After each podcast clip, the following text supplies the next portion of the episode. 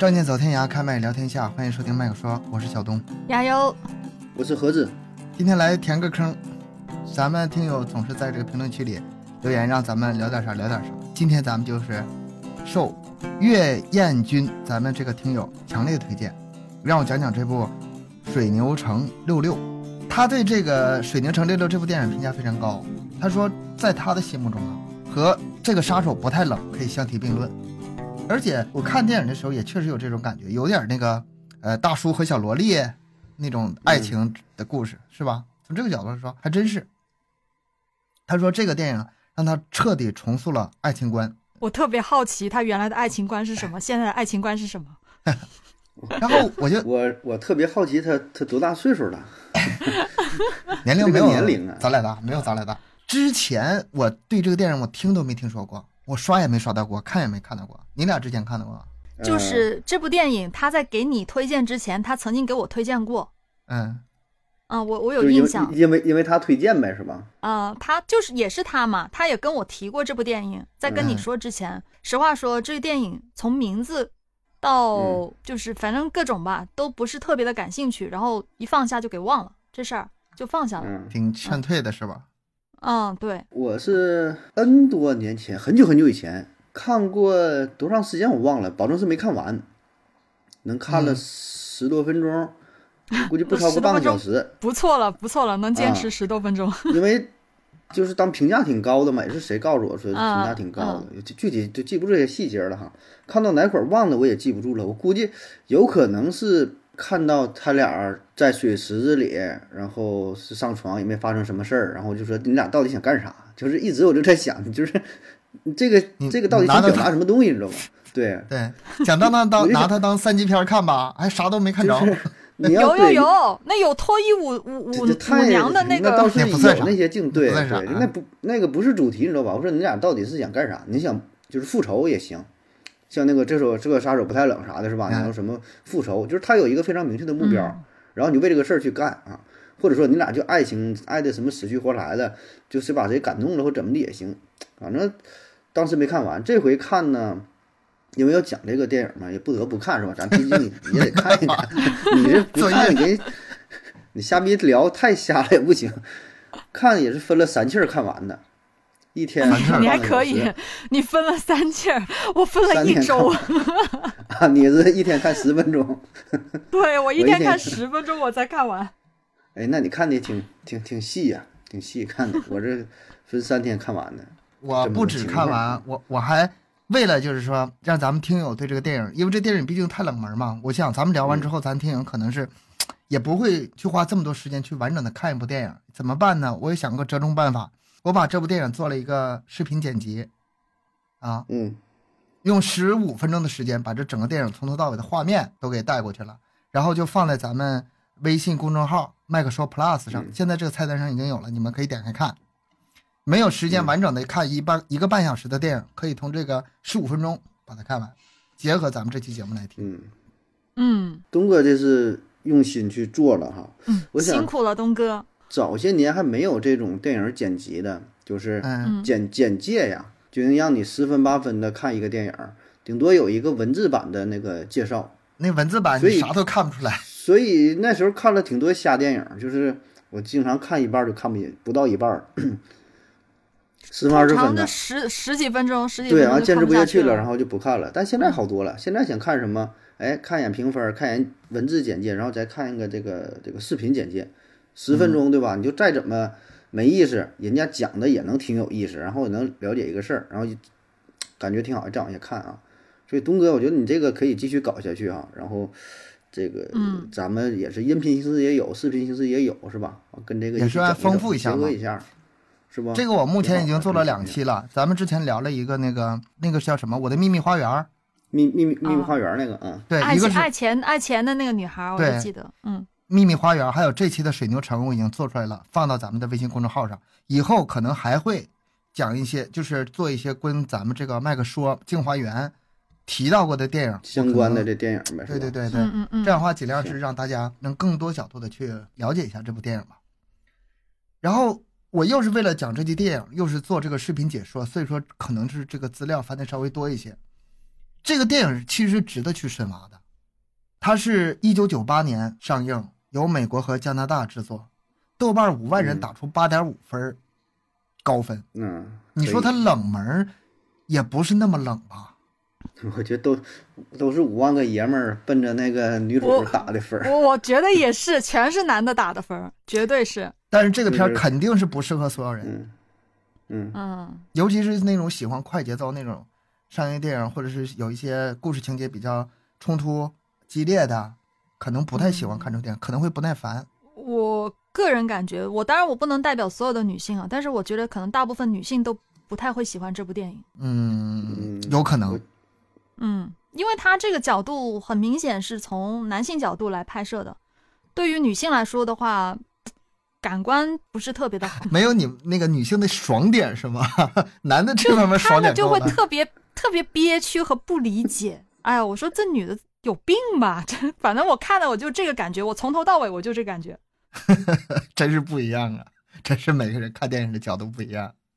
是，但是这部电影吧，无论从这个导演、演员还是摄影啊，还有剪辑，我觉得都挺独特的，风格非常奇怪，嗯跟我之前看电影有很嗯明显的这种不同。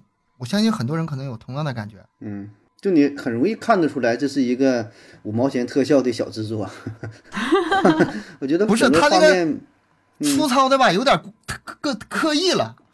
这太粗糙了。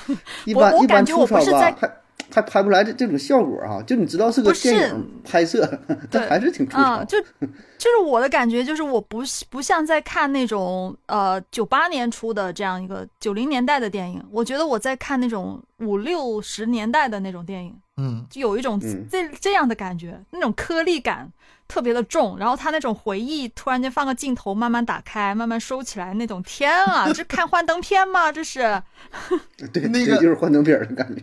对那个幻灯片儿，也就是在公司年会上能出现那种级别，而且也比他做的好。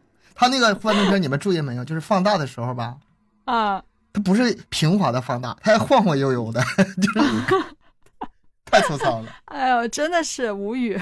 但也正是因为如此，我觉得他给我的这个印象是特别特别深刻的。就是现在在我脑中萦绕这个电影啊，很长时间我估计都不会散去的。女主嘛，咱们先最 简单的说一下这个情节啊，给大家概括一下。这个男人男人吧，刚出狱，他就绑架了一个美女。非常奇怪的是，他绑架美女，他不是为了图财，也不是为了图色，提了一个非常奇怪的请求，就是要让他回家假扮他的老婆，对付他的父母。嗯这很像咱们什么过年租个女友回家过年那种，是吧对，嗯对嗯嗯但是他这个没有那么简单。然后这个美女呢，从最开始也是挺害怕的，后来就有点慢慢接受他，然后也理解他、同情他，最后爱上了这个男主。听到这是不是有点像那个斯德哥尔摩了？然后女人最后是用自己这个温暖呢，把这个男人坚硬的保护壳给卸掉了，给他彻底的拯救出来，也让这个男主本来是想最后去杀一个他的仇人，最后没有去杀，算是把他给救赎了吧。这么一部电影。这个电影从这个一个七岁小男孩比利的照片开始讲起。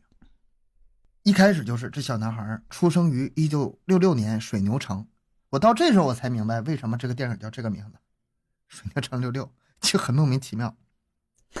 这个男孩长大了，长大之后呢，混得不太好，呃，在监狱里蹲了五年，他出狱了，这是他出狱的日子。出狱之后，第一个情节就是找厕所，他憋得想上想尿尿，到处找不到厕所。这个事儿我想半天，他到底是导演安排这个用意是什么？或者说把这个情节完全去掉的话，影不影响整个的发展？你俩有没有想过这个问题？为什么用这么长的篇幅来描述他这个憋尿这个情景？我我当时第一感觉就是觉得这个男人还挺有素质的那种，就就不随地大小便。对对，这虽然他是刚刚从监狱里出来，但是他看上去就不是那种素质特别低的那种人，啊，到处的去问别人啊，找厕所呀，然后他会不会是这样去？我也不知道怎么去形容这种感觉，我也没看看过，没看过这种什么这种电影，好奇怪呀、他们水牛一出来就找厕所，，水牛城撞找墙的，管得严。找了十分钟厕所，这是为什么呢？是，然后我就不看了。很多人可能就是在这个情这个环节就这会儿被劝退了。也也对，忍不了了，一泡尿引发的爱情故事啊！我我啊原来也没太懂啊，我瞎分析。如果现在强行分析一下啊，这硬往深了挖呢，我觉得这也是对他一个性格的一个描述啊、就正常来说，按他这种人能够绑架一个人啊，一个一个呃有过案底的人，他尿个尿能憋这么长时间，又就非得找厕所，很不符合场景，是吧？但恰恰是这种冲突呢，就嗯表达了他内心柔弱了一柔弱的一面儿，然后呢是遵守规则的一面儿，然后这就引发出他什么家庭教育啊，对吧？非常就很很听话，他父母让他怎么的他就干啥，就很听话。嗯其实他内心的不不是那种反叛的人，不是说那种什么地痞流氓打架斗殴，他完全不是那种人。嗯嗯如果要强行分析是这样，但我觉得很，反正我看了，我看我是忍受不下去啊。按我正常性格，我看的话，我就是到这会儿基本我就不看了啊。我给你我的感受是什么呀？啊，就是这个男的从一开始来想上厕所，找了这么长时间都没有憋，这个一一方面，我觉得是他这一生的缩影，就是憋憋屈屈，但是又无处解决这个缩影。但是后来我感觉从自己的感官方面有另外的理解，导演用这么长时间是想把观众给带进去，你带到这个男主的这种焦躁、慌乱的心情里去。嗯因为咱们每个哎人都很熟悉这个场景，想找厕所找找不到，然后可能找找找找找这么长时间，这时候你你也会跟着这个男主角也开始，哎呀，就就是很慌乱。嗯但是他这是两层解释，这是第一层，第二层呢，他可以为他粗暴的去劫持女主做一个解释，因为在电影中有一句台词，就是他后来不是把这个女主给劫持了吗？他说我之前那么粗暴，是因为我想上厕所，啊，他说本意没那么坏，只是因为想上厕所，所以说嗯才让你看起来很那么凶是很凶恶。这才这才更不理解呢！就上厕所跟跟他劫持又有什么关系呢？非得让别人把他开车开到不知道哪儿去，然后去再上个厕所。我觉得这个真的不太理解这个编剧的这个用意，特别的牵强。总之，他把这个女主角，咱们一开始说了啊、给劫持了。这前面有个细节，他管这个女主啊，很粗暴的叫叫住她，管她借一枚硬币，然后给她家里人打电话。给她家里人打电话的时候，就撒谎说：“我这五年啊，在外面混得很好，也结婚了，也有很多钱，并且有个很漂亮的老婆。”这么碎碎叨叨的这么长时间的台词，可以看出来他是非常矛盾的。嗯嗯，明显的就是带着一种暴躁，但是又不想就是惹家里人生气，还得照顾家里人的情绪那种感觉。我我会觉得很很矛盾，在这个男人身上，会看到很多的矛盾点。对，比如他在坐牢的时候，他会让他的朋友，呃，什么时间要给家里人寄信，他特别特别的，就很感觉很爱他的爸妈那种父母那种感觉，就特别的，就是一定要给他们一个交代我在做什么。但是他们一聊起来的话呢，他就很暴躁，嗯，就是在从他的话里面，我是听不到他的那种爱和尊重的，但是从他的行为上又能感觉到，就会觉得他很有很多的矛盾点在他身上。这个矛盾的地方到处都是，从最开始给家里人打电话就开始，嗯然后呢，他很粗暴的劫持女主角之后，按理来说，你说把一个劫匪把这个女女主的嘴捂住了，然后给她拖到车上啊，命令她必须开车怎么怎么地的，他是一个非常嗯凶暴的形形象。但是当他撒完尿之后，慢慢心里有点平复之后，他第一件事是给女主角道歉，然后跟她商量一件事儿，你能不能假扮我的老婆去去看看我的父母？我从那个情节开始，我就对这个男人开始有点好奇了，有点儿太矛盾了。这个人跟我之前脑中的你说他是好人，说他是坏人，我没法给他定位。嗯嗯，但是就是他这种矛盾呢，又不让你特别跳戏啊，就觉得就还就真实啊，反而是真实的，就觉得这个呃人物性格他就是这样的，就是复杂的综合体啊。所以这也人家电影这时候他高明之处，为啥这么多人打出高分呢？就是用挺简单的，就开头十分二十分钟的，对吧？就把这个人物性格给表现出来了。嗯吧？简单说就是一个精神病儿啊，但这种精神病儿呢，还没还没到说诊断说的是住院的那个地步，啊，还还没到医生诊断出来入院的地步，嗯对，但是你知道，哎，嗯、自己可能身上有这种影子，或者说你就是朋友啊什么，咱接触人也会有这种影子，但没有他这么严重。但是你会嗯。知道，哎，可能自己有过类似的行为，就挺矛盾，生气的时候什么样，然后平静时候又什么样，啊，对待父母呢，可能表面一样，背后又一样，心里想法和表达可能也不一样，就是会有一些这种这种影子在这里边儿。所以这对，个而且我觉得说话也是特啊，说话说话也是絮絮叨叨，磨磨唧唧反反复这点事儿复，哎呀，磨磨唧唧，烦死了，真的是一句话重复 三四遍，我这看的我这这这好难受啊，看的我。这个角色很难演的，那是神经病不好演，真的，真的不好演。他跟这个女主角给他讲戏的时候啊，说我是什么什么样，你是什么什么样，咱俩怎么认识的，然后怎么交的谈的恋爱，怎么结的婚，给他讲戏，然后问这个女的你叫什么名字，这个女的叫呃雷拉，啊，这个男主叫比利，女主角叫雷拉，然后比利说你这个雷拉名不好，你换个名字吧，叫温蒂布森。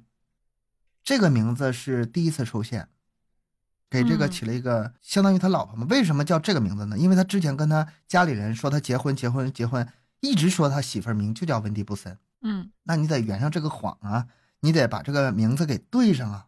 哎，所以说老婆叫温蒂布森。看到这时候我还没什么太多感觉，就是一个编戏的一个过程嘛。他就带着这个女主角回家了。回家打开门的时候，是他父亲给他打开的门，那个表情非常的冷漠，就像面对一个陌生人一样。第一个反应，这他妈是后爸。嗯，嗯对我也是，我以为是后爸，因为他一进去跟他老婆说你儿子回来了，我说什么？对，这他爸这个这不是他爹吗台词挺有意思啊，台词说的啊就是你儿子回来了，他喊他对老婆子，你儿子回来了，那一直不是他儿子吗？还是怎么地？对呀、你儿子回来了，嗯，后来我们知道这是亲爹，而且呢，嗯他并不知道这个儿子这几年在外面究竟混得怎么样，不知道他坐牢的事儿。也就是说，这个冷漠不是说对他有什么仇怨、恨儿子这个恨铁不成钢，没有这些因素，就是单纯的冷漠。就是单纯，没有那么复杂哈，没那么复杂对你啊，不是针对你，我对在座任何人我都冷漠，不是对于他儿子有什么成见啊，就是冷漠，纯纯的冷漠。然后他带着这个比利带着雷拉就进入了自己的家。呃，进家之前有有有一段这个内心纠结的戏啊，这个是从始至终，呃，就是贯穿影片的，咱们不用去反复强调。但他一直是很焦虑，进房嗯甚至进自己家门还得犹豫半天。进家之后，我知道他为什么之前那么痛苦，那么犹豫了。四个人坐在一个桌子，就像打麻将似的，面对面这么坐着。这个时候，那个导演那个镜头给的特别有意思，这个人的视角，前呃镜头里出现三个人，那我换一个视角，看我换了三个。看了好几回我才看懂那块儿，我这我也是一开始我看不懂，我说人呢？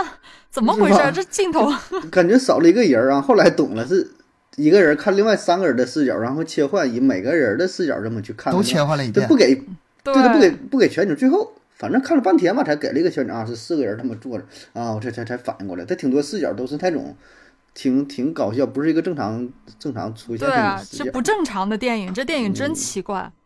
这导演他也神经病，很任性。正常人正常拍不来，嗯这是我不知道你们有没有注意到细节啊？那个雷拉表现的非常好，在家就是跟呃未来的所谓的啊未来的公公婆婆聊天呐、气氛非常好，像聊家常一样。但是这个比利回到家，回到自己家，紧张的心情还是放松不下来，嗯，手在那环扣，眼神一直紧张，眼神儿表演的是真好，那种焦虑紧张你能明显的看出来。对，之后在家里这个一系列的聊天，你想儿子带女朋友回家了，你至少面子上是不是欢欢乐乐的啊？大家吃个饭聊聊天，嗯，炒俩炒俩硬菜，嗯，喝点儿，好好招待一下，然后这个气氛搞得很好，但是这个气氛非常诡异。简单说一下是什么情况呢？父亲从始至终漠不关心，你们说啥我都不是特别感兴趣。妈妈呢倒是很热情，聊这个也聊，聊那个也聊。但是有一个非常奇怪的点，他儿子想喝点水，他妈说：“那我给你拿这个饮料啊，要不给你拿啤酒吧，我给你拿那个吧。”他儿子反反复复说：“我要喝水，喝水。”就是他母亲对他儿子的需求完全是忽视的，甚至他母亲后来给他拿那个巧克力，他儿子说：“我我从小过敏，你不知道吗？啊，你过敏吗？这是什么样的家庭？父母对儿子可以漠不关心到这种程度。嗯，爸妈也是不正常，真真是神经病的一家人。他妈一天到晚就看球，看球，他妈看球看的特别凶啊。疯了都看球看。对啊，疯了，真的是就看一天到晚看球。其中有一个细节，我觉得可以把这个男主为什么从小这么孤独表现的非常淋漓尽致。女主说：“那咱们看看这个男主比利小时候的照片吧，这是很常见情景吧，也很合理的要求吧。嗯，到男朋友家看看他小时候什么样啊？我看看他小时候，哎，不太好找，找去找了半天，才找了一张皱皱巴巴的，就一张。嗯。”之前看那么厚的一个相册，哎，你看这是谁跟谁的合影？这是谁跟谁？老厚了那个相册，就是没有他儿子。最后好不容易拿来那一张照片，那张照片我觉得可能就是整个电影开头放的那个他抱个小狗的照片。哎呀，他这个回忆啊，从小的生活环境啊，就是特别的，可以从这个情节中你就能感受出来，他过的是什么样的日子。他母亲说了一个非常过分的话。这场比赛，他们那个去拜访的时候，正常正好有一场水牛城队的比赛，这场比赛又输了。他们说，嗯，从一九六六年以后，这个水牛城队就没有赢过。我觉得他说的可能是决赛啊，最后夺冠的决赛，唯一夺冠那场球发生在一九六六年。那一年我因为生比利，我没有看到这场球赛。嗯，气坏了。比利的出生真是个错误，我如果没有他的话，我不会错过那场比赛的。对他妈说这话真过分。这个时候我满脑子就是这个原生家庭啊。其实你要细说啊，你说这父母他真的罪大恶极吗？也没有。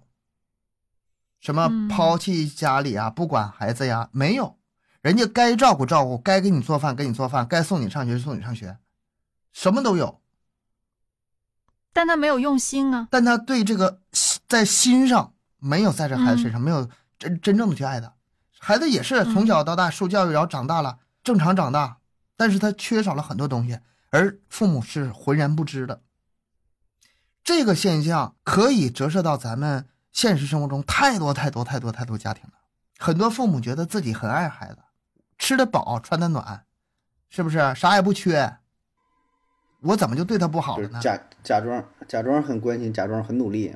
就是最，尤其这最近这种感受特别深啊！很多父母就是呃责备孩子，或者说这具体事件我就不说了，完全意识到意识不到自己身上的问题。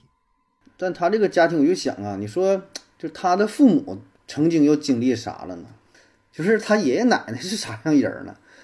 不是爸爸，你说一代一代的哈。我就看到他爸爸。那里面不是说他以前是一个明星嘛，一个唱歌的歌星，好像是，嗯，对，还给他儿媳妇儿，就那个女生唱了一首歌，但是我看到他爸一直在揩那个油，一直揩那个儿媳妇儿的油，就那种感觉，啊，对，抱人家，是抱摸人家胸什么的，那个，哎，反正就感觉特别，嗯，臭流氓不合不合，他是跟他爸一点一点儿这个本事也没学来呀。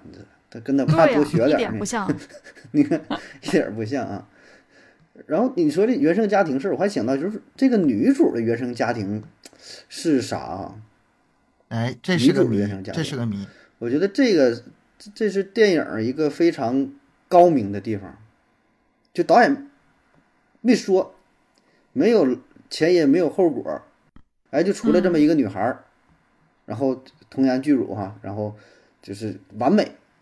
对吧？一个天使就来了，然后她是过去经历过什么？你你不知道，啥也不知道。电影当中没有没提及任何事儿，所以这个就是，呃，怎么说呢？很很符合他这个电影的设定。他不给你说明说这个女孩儿家庭怎么样啊，她父母什么，就关于她任何信息都没有。他出来就是来了，就是拯救这个这个男人的。对，所以我一想啊，天天使下凡，对，就天使下凡的感觉，嗯。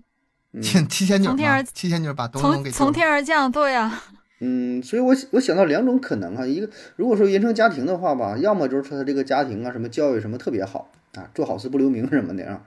还有一种呢，就是这个女孩可能也挺苦难，就甚至比他还还还还苦难，然后就遇到了一个什么同命相怜的，就是我也这么想过，还怎么地呢？啊，所以我觉得这个原生家庭也不只是说单说这个比例哈，咱要再往深了延伸一下，就是我就说这个女孩是怎么回事儿？当然这是留给咱们的想象了，这就是说嘛，导演的高明之处哈，一个开放性的，对吧？你这个嗯白描啊，留白，对吧？你自己去想，你说这家庭什么样，你自己去想。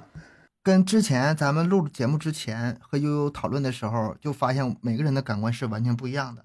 像我跟盒子吧，更多是从男主角的角度，啊，有这么一个男性男完美性角度嘛，的女人来嗯拯救我们，这是一个非常治愈的一个电影。但是从悠悠的角度，完全不是那么回事儿。他从女性角度的话，就完全不是那么回事儿。对就他就觉得这女的更有病，比那男的病还病还严重。对，我觉得这男的就是是有病，这女的更有病。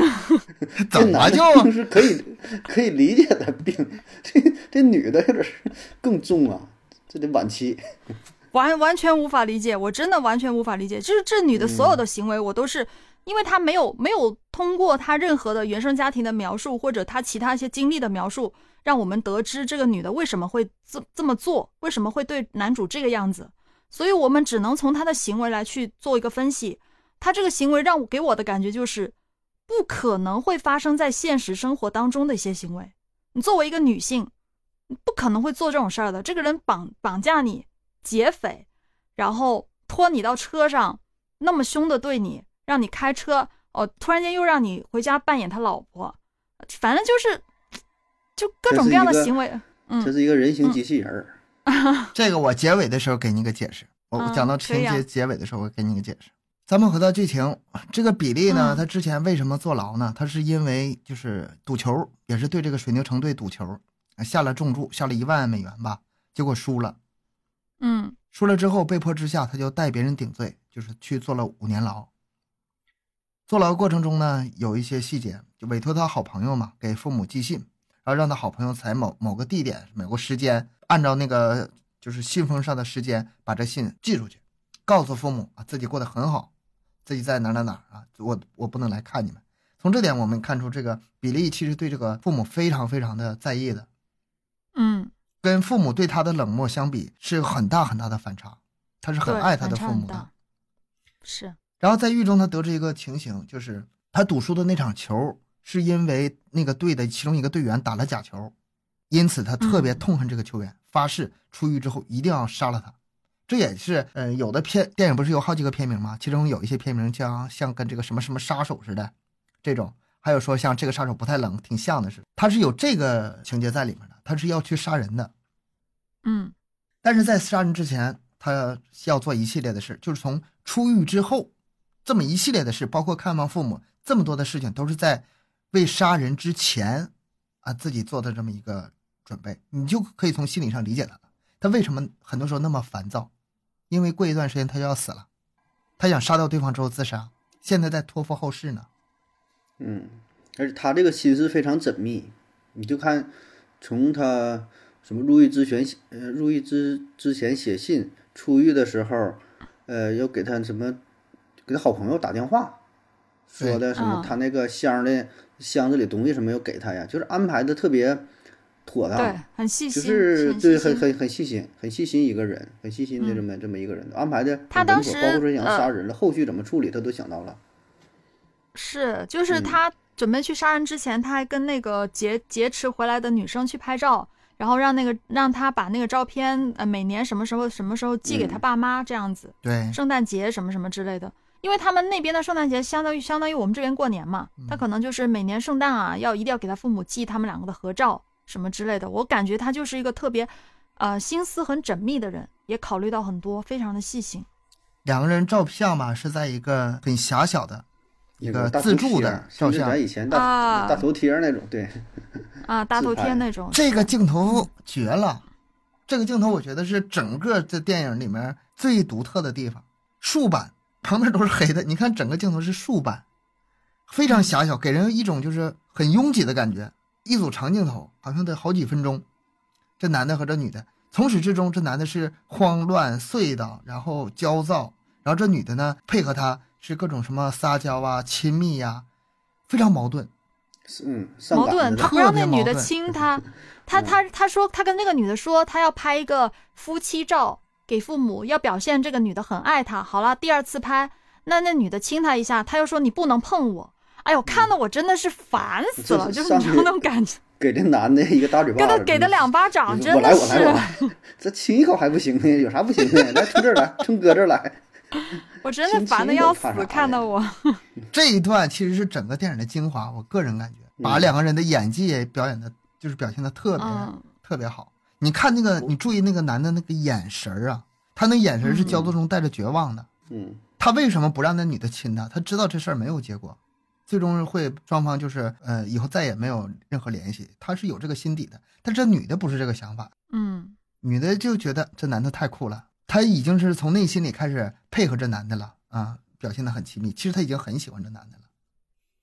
这是在保龄球馆，保龄球馆这女的还有一个经典的场面，在那个一个柱子那块跳舞跳舞那个，那那一段也是非常的漂亮嘛，也是整个电影的精华之处。但是最精华还是那个两个人合照那段，那个还是作为这个电影的海报呢，海报就是这块。这里就产生一个问题了，女的什么时候爱上的男的，男的什么时候爱上女的，你们能知道吗？不知道，他首先我觉得，你看啊，他这个电影是就是发生在一天的事儿，你感觉不是挺长时间实际上就是早晨他出狱，然后就找厕所，然后劫持，然后又回家，然后怎么，他就是一天发生的事儿。嗯，一天就是就就突然出现的爱情。我觉得这个男的要是喜欢这个女的吧，如果是我的话，保证就第一眼，自从看到他胸之后，应该就喜欢上了。把他借硬币打电话那时候，对呀、这保证就就正常的一个男人，我觉得应该应该做到，应该这么去做。咱们说这个问题啊，他应该这么去做。啊，这个女的摆在我们面前，我们就应该去爱她。这是一个正常男人的，但凡他这个激素水平要是能够正常分泌啊，应该是爱上的啊。但如果从电影当中来看呢，他有一个细节，他俩有个打保龄球嘛，原来他不打保龄球嘚瑟的挺厉害嘛，就是这个是他唯一能够在呃这个世界上找到的那么一点儿自信，因为他一生就感觉刻画的活着都很不如意，干啥也不行。他原来说找那女朋友都跟人吹牛逼呢，那女的根本都不知道他是谁，他自己顶多算是一个暗恋。还说怎么的，我对给人家还跟人吹说这那个学校里边全都追我，我都不搭理他们啊。我估计也有可能长挺帅的，但是他这些就是他的都是艺人嘛，所以嗯。就是他他唯一的一个最擅长的事儿就是打保龄球啊，打的也很准，上去夸夸夸，从监狱出来这么多年也不玩了哈，打的都挺好。但是呢，他跟这个女的又跟他跳，就是一个人跳舞嘛，怎么地之后了，这男的我觉得内心有点小波澜啊，再打打不中了嘛，对，不直接掉沟里了啊，所以嗯。我觉得这个一个小细节，就是导演想表达的，可能就是这个男人已经是，起码说是心中小鹿乱撞吧，是不是爱情，可能他自己也区分不太清啊，但保证是受这女人干扰了啊，我觉得这是一个点啊。至于说前面什么时候，起码没有刻意的去刻画出来，后面也没有，从前到后都没有，就是很明显的刻画这男的对，没喜欢上没有，一直都或没有。者是咱们可能没没读出来，没看太懂，这是比较明显的，就咱能理解的。所以说我也挺认同这个说法的，就是之前咔咔的把把都是呃满垒，那叫满垒吧保龄球，反正是全打中了。嗯，但是这女的一跳完舞，完了，就是 完全打不中了。受不了了。对，这是很很明显的。我觉得这会儿你应该加一个流鼻血的过程，那就咱就都能看懂。那你看成啥片儿？一擦大鼻子，我不打了。人家是人家是文艺片，文艺片好吗？基调，你要知道基调是什么啊？是吗？不玩保龄球有什么意思？我要我要跟你玩。其实还有一个细节啊，我我要是男的话，嗯我就是顶不住的，就是在咖啡馆里碰上他的那个初恋女友。嗯比利和雷拉坐在这儿，然后他的初恋女友和初恋女友的男友坐在旁边。嗯这个时候，雷拉才知道，这个初恋女友就是他藏在保龄球馆储物柜里的那个照片的名字，嗯嗯叫温蒂布森呢。嗯，这个名字一共出现了三次，第一次是说你就叫这个名字吧，第二次储物柜上的照片，然后第三次这次碰到真人了。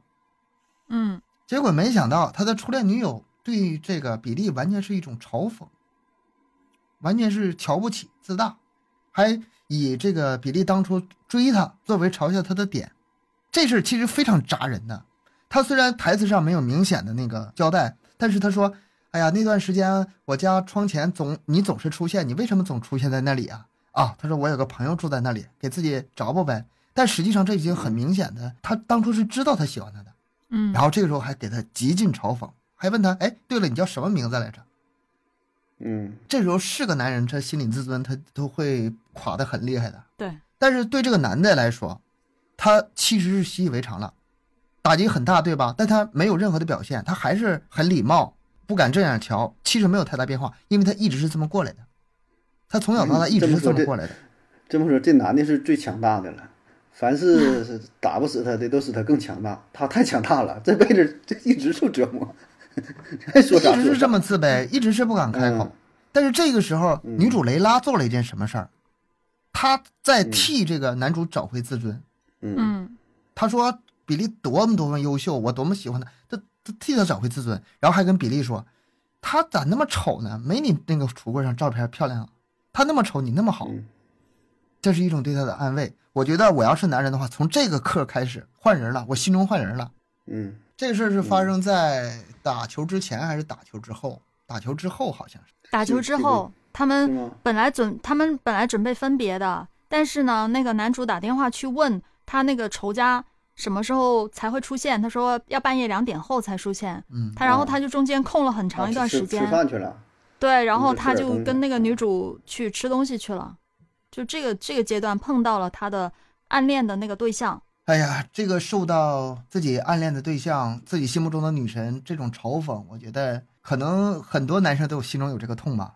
我现在强烈怀疑，推荐咱们看这个电影的那个听众啊，从这顶上找到共鸣了。有有我我有类似的不觉得这是个丢人的事儿，我不觉得这是丢人的事儿，嗯因为我也有这种不能说经历吧，嗯有类似的感觉吧，所以说我是可以共鸣得到的。听你这么一分析的话，我就好像能慢慢的能 get 到男生为什么会喜欢这部电影了，就是可能女生在某一些时候做的某些事情会让你们特别的感动，特别的打动内心。嗯，除了说哈、这个女主啊，什么铜钱剧主等等啊，就是没有这个女主的话，我觉得也能触碰到一些男性，知道吧？就是如果这个电影排除这个女性，这个女主所有因素的吸引，就单纯对于嗯男主的内心的刻画，我觉得也会让很多人嗯产生共鸣。这个男主比较特殊哈，原生家庭影响很大。就是没有原生家庭的话，一个男生遇到一个很完美的女生，遇到一个女神的话，他内心是很自卑的，不敢去表达的、啊。特别是在学生时代，你看这个这个男人男主这就是一样，他很成熟了，但是他的内心还是很很脆弱。我感觉也就属于初中生、高中生的水平，就在爱情这个方面，他没有没有任何成长啊。我觉得这个是引起会会很多人的共鸣，就包括咱们现在成年以后了，成家立业有孩子了，你再次看到这个电影的时候，你会想起你自己的学生时代啊，初中、高中，嗯甚至是大学时候，就爱你在心口难开啊，就是会有这种感觉。特别是特越越优秀的女人在你面前，你会感觉越配不上她，你就觉得哎不行，其实人家根本也没想跟你怎么地，然后就自己就开始比较了，甚至打分啊，他一百分儿啊，我是我五分儿啊，我就跟人家就不行了，就是会有这种心理。哎，为什么呢？就是如果就是男生会这样想的吗？你不会觉得自己也也是挺优秀的吗？你会觉得自己配不上别人吗，？在别人面前会觉得自己很优秀，但是在自己喜欢的人面前会非常自卑的。嗯，哦我觉得这对，那咱就是咱们代表咱代表不了男人啊，这只代表自己吧。就我所知，呃，应该是有类似的这种心理啊。你说那种普信男嘛，是有普信男，但普信男他是那种瞎普信，就是没遇到自己呃在意的那个人。那真正在意之后呢，反而会把自己想得非常渺小啊。我觉得是这样的，这个代表不了别人啊。悠悠，换一句话说，追你的普信男可能还不喜欢你呢。嗯，并不是真正的喜欢你了，真正喜欢你不敢说了，你知道吗？憋着憋着呢。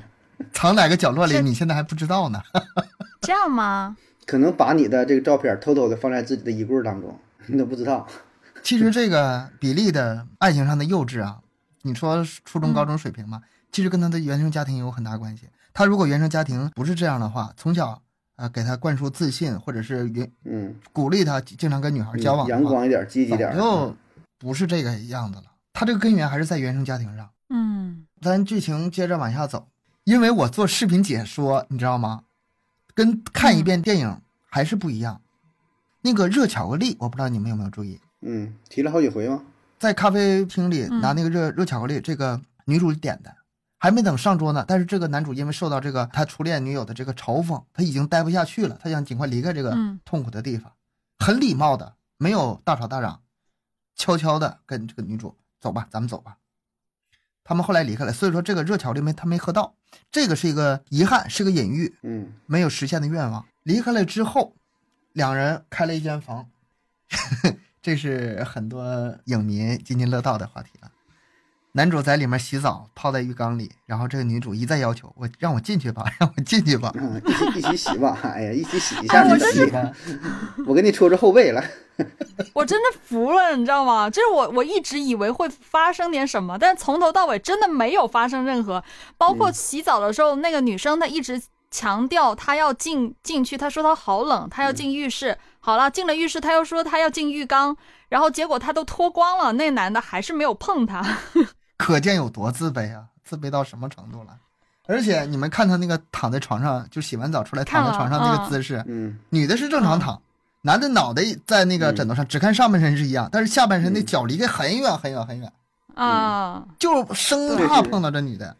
那是一个细节嘛，就心理学上的就表示，呃，脚就是代表着最最本能的，嗯就好比说啊，你两个人坐着聊天，如果一个人的脚要冲着门儿了，那说明就不爱跟你聊了，他就准备走了啊。所以他躺着的时候也是，哦他上边儿，呃，他他就是说大脑啊，想让自己说的觉得这女孩挺好，应该跟他在一起，但是他本能的那个脚是冲着外边儿的，整个是个斜着的状态，这还是想跑，他想他想逃离啊，所以这个刻画的挺挺那个细致的。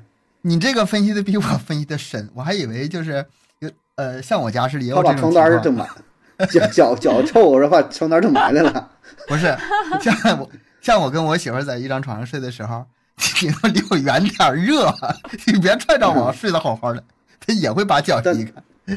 呃，但那种的话是两个人应该是平行的，平行离得很远。嗯他这不是平行，是一个是直的，一个是斜的嘛。啊，对的，那个就代表这种，咱这咱这有点儿是瞎分析也好，或者是过度解读也好，反正想啥说啥哈，不听不知道导演啥意思。文艺片儿你过度解读点儿应该没关系，因为他导演本身想表达的很多意思就在电影里已经体现出来，他嗯就是没有表面那么简单，他会有一些隐喻在里头。嗯然后，嗯，还是这个女主雷拉伸出手啊，去够这个男的，多暧昧啊！嗯，啊，去抓他的手，够够好几回呢，你说。够第一回，那个男的又又又把手抽回来了，然后第二回是怎么着？好像没有啥吧。第三回就是那个女的去吻了他一下，然后又回去了。然后第四回就是那个男的，就是缩到那个蜷缩到那个女的怀里睡了一觉，对呀、就到就到点了。你说这女的勾引他多少回？嗯，最直白的那第一次就是开房的时候，嗯、那男的说：“咱们开个房吧，但是我只是想洗洗澡，我没有别的非分之想。”女的说：“嗯，那太遗憾了，我真的想跟你上床。真的没有啥别的想法。天哪，嗯 这是个男的，谁能顶得住啊？主要这女的长长这样啊，你说要换个别的女的说的，也就是那么地儿了，是吧？太这当场，我觉。得更多的绝绝大多数应该都坚持不到宾馆了，直接就车震了。整的够狠。从始至终，从最开始是语言上，包括这个行就是行动上，实际行动，包括这个后来在宾馆里非要跟他在一个浴缸里洗澡，包括在那个床上拉他手，勾引他多少多少次。这个其实这女的嗯早已经就是从心心底里爱上这个男人了。嗯，嗯，那问题来了，哎，你说那男的一直对她爱答不理的，这女孩怎么就这么上赶的对他这么好有病。呢？这就是理论。有病，有病。对，你说这个是最简简单直白的回答啊。其实这我想了想了半天啊，嗯嗯就为啥这么好，然后也在网上看看，想找一些答案，但是我觉得分析的呀都不是特别全面，不太透彻啊。我说说我的理解，有这么几种可能性啊。第一个呢，就是呃刚才说的那个原生家庭，对吧？他过得不好，但是他遇到一个比他更不好的人，他有这个就同情心泛滥了。嗯，对对，然后说我同哎情圣母遇到一个这样的人？对，有点圣母啊，就是这个可能嗯并不是真正的爱情，更多的是一种同情啊。我觉得这是一种可能性，或者说这个女孩也曾经就是被伤害过，她她不太喜欢，也也把自己封闭起来了，然后好不容易遇到一个非常弱小的，不，觉得这个人我呃他啥也不行。但是在这里边吧，我也想过这个问题，是不是女主雷拉也有类似的这个原生家庭和这个环境？但是你看她从事情的处理态度上，跟男的是完全是不一样的，非常嗯积极，非常阳光。所以说这一点嗯让我给排除掉了。你那能排除了是吧？嗯那就他不一样，他他他表现就是特别开朗的一个人。嗯，嗯，那就还有一点我说说，有没有可能就这女的吧，就是玩腻了，换换口味儿。这女的原来老多人追她了，各种各样高矮胖瘦的，就全都处过。嗯，这个有可能，嗯，哎，这个挺有难度啊，我还搞定不了你了，我就偏得勾引你，其实是与众不同。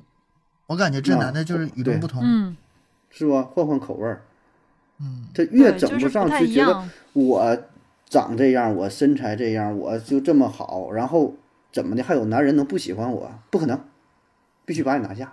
嗯就挺好一个文艺片儿哈，咱就不不给人家有点儿不不不，我我我觉得，我觉得还是更像的刚开始说的第一种的，就是那种同情，有点圣母的，嗯对圣母的那种感觉。就是因为这个女生给我的感觉，虽然说她确实很主动的去勾引这嗯个男的，但是她从头到尾她没有那种特别表的感觉，哎就，没有让人觉得他很表。啊嗯嗯，嗯，这是很高的评价啊。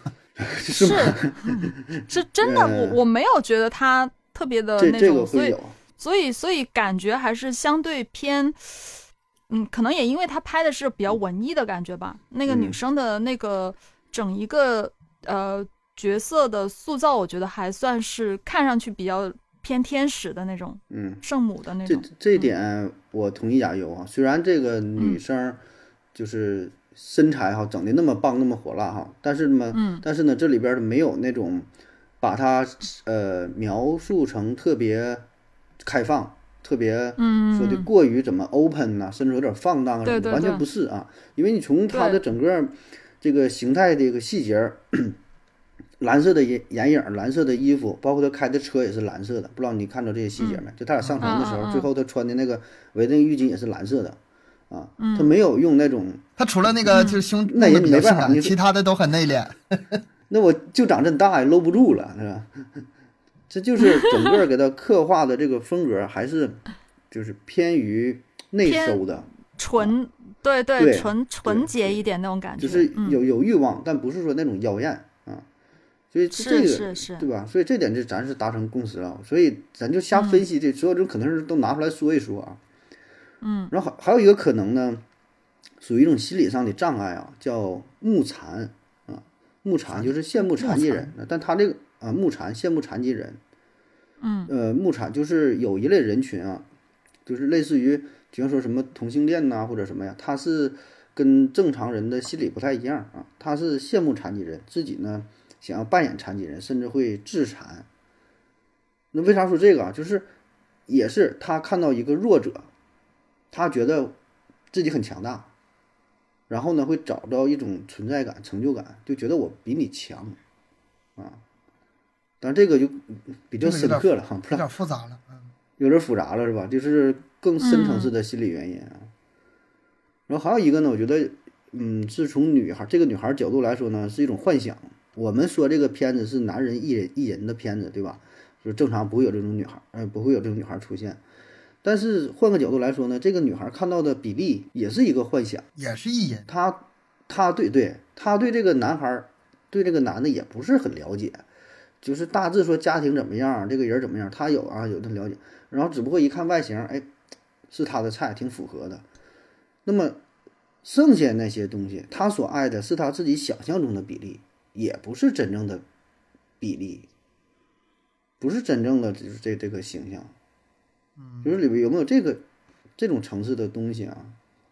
然后还有一个呢，就是寻纯寻求刺激，就也是好日子过惯了啊，跟第一个说那个 换换口味差不多，那什么样都体验一下。哎，这有个绑匪绑架我，这玩意儿有意思啊，以前没经历过哈，以前顶多什么去个夜店呐、干点什么玩意儿，这绑架这这刺激，这有意思。所以他觉得跟这男的在一起就挺好。为什么说那个女的很多年轻女生喜欢渣男嘛，是吧？就能带来前所未有的体验。我觉得那你看啊可能，我想到一个问题咱们在座的听友，女听友，你们心中有没有那种幻想过？就是有一天，你现在还是单身，但是有一天一个男人粗暴的把你劫持了，嗯，嗯你由此开始了你的恋爱之旅。如果说你有过这个幻想的话，你回头看这个电影，它是个完美的劫持过程。开始很粗暴，但是后来给这个粗暴又给了个解释，又给了他温柔，嗯，既有他要的刺激浪漫，不是既有他要的刺激，还有后来的浪漫，这是完美的劫持。，是吧？都有了，都满足你了，所有的幻想，多好啊！这男人上哪 上哪找去？而且除了和他刚才说的一二三四五的这些这个可能性之外，最关键的一点，这个男主长得帅呀、如果他长得不帅，所有的都不成立。女主也长得漂亮，就俩这个基本的门票是拿到手了，啊，对，是，剩下你就干啥都行，你咋分析都有道理，对吧？嗯你长得好看，你说的保证对，对吧？谁长得好看 说就对呗。真理，这这女呃，就是这 是最终是结局结局结局于颜值。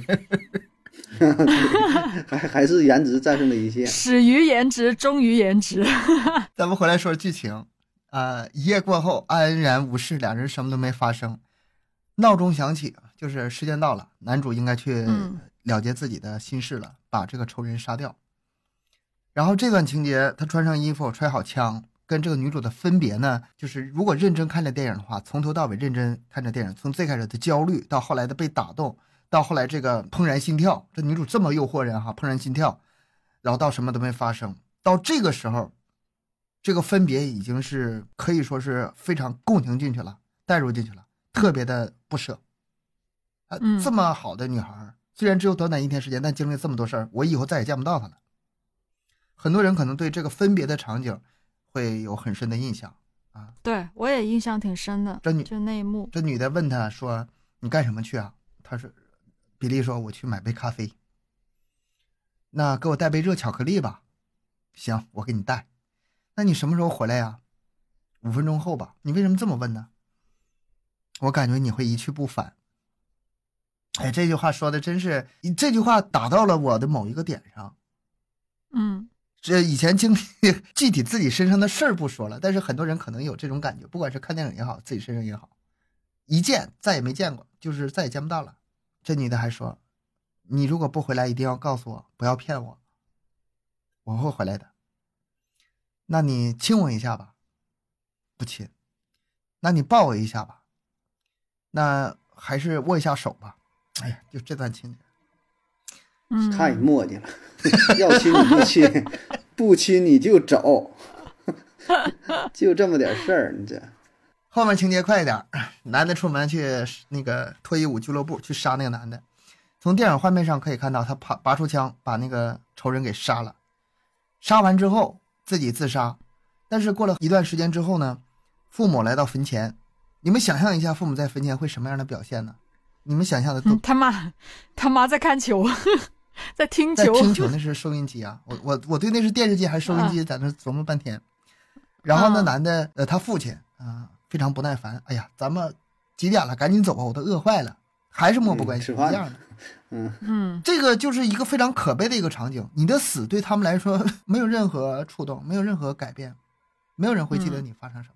看到这里的时候，你会你就会觉得他的死白死了，他的死没有任何意义，没有任何价值。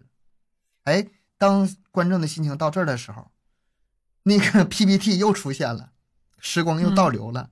原来他杀人这一切是想象，嗯真实发生是他看到那个男人，他没有把枪拔出来。这个胖子瞅着也挺可爱的，也没那么可恶啊，不杀他了，扭头走了，没有去杀人，嗯没有去杀人之后出来，先给朋友打个电话啊，之前托付的事儿吧，呃，给你的东西你你别碰，我还得要呢，别碰。转身去呃食品店给那个他的这个时候已经是女朋友了，给雷拉买了热巧克力。这杯热巧克力早就该喝了，终于可以带回去给他喝了。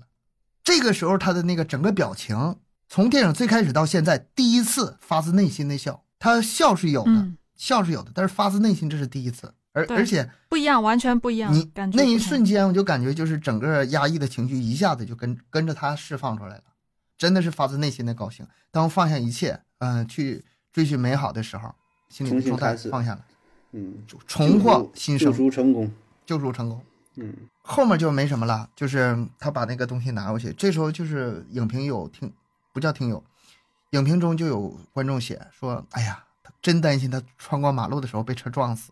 对我也有哎，我看到最后的镜头，我就在想，他最后不是跑过马路吗？我就想会不会被车撞了呀？这一般都会啊。一般是中国的那种情节啊，对，应该撞啊。然后跑，大车一来，手里东西一扔，然后女主，来结束。对，捡起这个巧克力，说的我再也不喝什么什么热巧克力了。是，而他没有发生这个情节，最后还是跟那个女主镜头抱在一起，整个一个 end 结束了。啊，我觉得这个，还有一段嗯，嗯特别，他买巧克力的那个去便利店买热巧克力的那个过程特别的不一样，就是跟整一个影片的基调啊是完全不一样了。他整个人很开心啊、当时要买巧克力，然后还给小费，还帮那个其他的顾客去买什么什么什么买一个什么甜，对，买一个曲奇饼、嗯送给他，送给他的女朋友。送给那个其他客人的女朋友，那种感觉就觉得到哇特别的开心，那种非常的兴奋，非常的那个那个整个状态是不一样的。那一段我印象也挺深。你知道那段我是什么感觉吗？我一是觉得是确实他这个救赎成功了，特别开心，但是我紧跟着一想，这不就是正常人的正常生活吗？他终于恢复正常了，嗯之前一直过得那么压抑。其实这个结局我是挺喜欢的，最后这个好的结局，嗯被车撞死是这个结局我不呃喜欢。大大大团圆呗，是吧？对，好的结局。那你说他俩结婚之后生活能幸福？你这个问题一下子，你你你太操心了吧？你想太多了吧？能能能这个这国外的能谈恋爱多久还不知道呢？能过一块堆儿去吗？你就他家庭那样，这女的我估计也就两天半儿新鲜，天天那种的话，咱这有点超有点多余啊，讨论的跟这电影无关。我觉得这个不重要，我觉得不重要。嗯如果他的心真的是被彻底救赎了的话，他以后换个女朋友，他一样能生活的很好，对，哪怕这只是个过客。你要说这个女主他俩抱在一起，然后 过了两年之后过过不下去了，分手了，然后又抑郁了，那这事就没你你是你是把这女的当那个心理医生用了呗？是吧？对，当心理医生用治好了啊治治好了一个钥匙打开他心门的钥匙，我觉得，嗯，我为什么喜欢这个结局而不喜欢坏结局呢？坏结局是让人觉得更那个更悲惨哈，这个可能电影的评价可能更高。但是我觉得，你说前面压抑了那么久，换一句话说，压抑的人一定会被救赎吗？其实不见得。嗯，绝大多数没有这么好的运气啊。嗯，别人如果说有很好的运气，就是要要被救赎了，我觉得可能是意淫。很多人都说这个电影是意淫，因为这个电影的这个导演兼编剧兼男主角是同一个人嘛，这是他一生的、啊一生的写照，他就是这么过来的，而且他也确实在水牛城长大的。嗯然后那个这个导演为了满足自己心中的幻想，意淫出来这么一个女主角，嗯把她实现到电影中。我觉得吧，如果是其他情况下受压抑，然后有这么一个天使爱上他，然后过上最后美好美好的生活，我觉得这是意淫。但是我觉得他在他身上不是意淫，为什么呢？因为他善良，嗯，因为他从根上对，不是说善有善报，这个女主爱上他是他从根上他值得被爱，那是一种必然。对、嗯嗯，对。如果他就像他表面上表现出来的那么粗暴、那么凶恶、心地里那么坏的话，那他不值得被爱。最后的这个这个结局也我觉得不合理。其实这个电影最大的力量就源于此，就是我们很多人看到这个男主角被救赎的时候，为什么自己有治愈和这个呃感动的感觉在里面呢？我们普通人也是活的从小到大，各种经历各种磨难，然后最终能不能会有好结局呢？如果我们做得好的话，为什么不会有呢？为什么不配有呢？这是我觉得最让我触动的地方。你要只是个港匪片儿，一个小太妹爱上一个小混混，那个不会有这么大的影响力的。嗯还是挺深刻的呗，是吧？虽然是一碗鸡汤，虽然也是一碗鸡汤，是吧？但这个鸡汤还是挺有深度的鸡汤。我就更把它看成是一种希望，一种光明。能不能追到那是另外一码事儿，但是他值得去追，他也值得获得。那你想哈，你说这女主换一个人儿，就换一个特普通、特平常的，就胸没有这么大，长得不这么好看的，你说，你说你还能有这种评价吗？嗯，不会，那就不看了。那这电影还看它干啥呢？那直接豆瓣五点八这不八点五了是吗？但是这女主确实太漂亮了，她确实是一个呃，说的直白一点，一个完美的幻想的性对象完美的。性伙伴儿，嗯，完美的性伙伴儿，这腿腿有点粗，嗯，嗯，腿有点。我觉得。胖了一点儿，胖了一点儿，再瘦一点点就好了。你看他成年之后的照片也挺好看，我特意对搜了一下，嗯，他是八零年的，嗯八零年的，拍这片子的时候就十七八岁吧。对呀、十七八，嗯关键是那个长得又那么可爱，童颜啊，长长得真的真的漂亮，确实漂亮。嗯，行，那这个电影咱也是不管是说的对还是不对，这聊了也半天了。但是我感觉现在就是看了几部文艺片，我现在呃欣赏的这个 水平、鉴赏能力有点上来了呢，是吗？是吗？这家伙那看着有点深度了，还得看点好片不敢子。不敢是不敢干这个肤浅表面是吧。你只看爆米花片子，过去就过去了，没有什么回味的，也没啥意思，对吧？嗯哼，然后也推荐大家就是上咱们的麦克说 Plus 这个微信公众号上去找一找我的电影解说版啊。嗯，行，今天这期节目就到这里，感谢大家收听，欢迎大家多多留言、分享、点赞。咱们节目更新时间三七二十一，加听友群，联系主播商务合作，关注我们微信公众号“麦克说 Plus” 啊，麦克说就是我们麦克说，后面是 P L U S。咱们下期再见。拜拜拜拜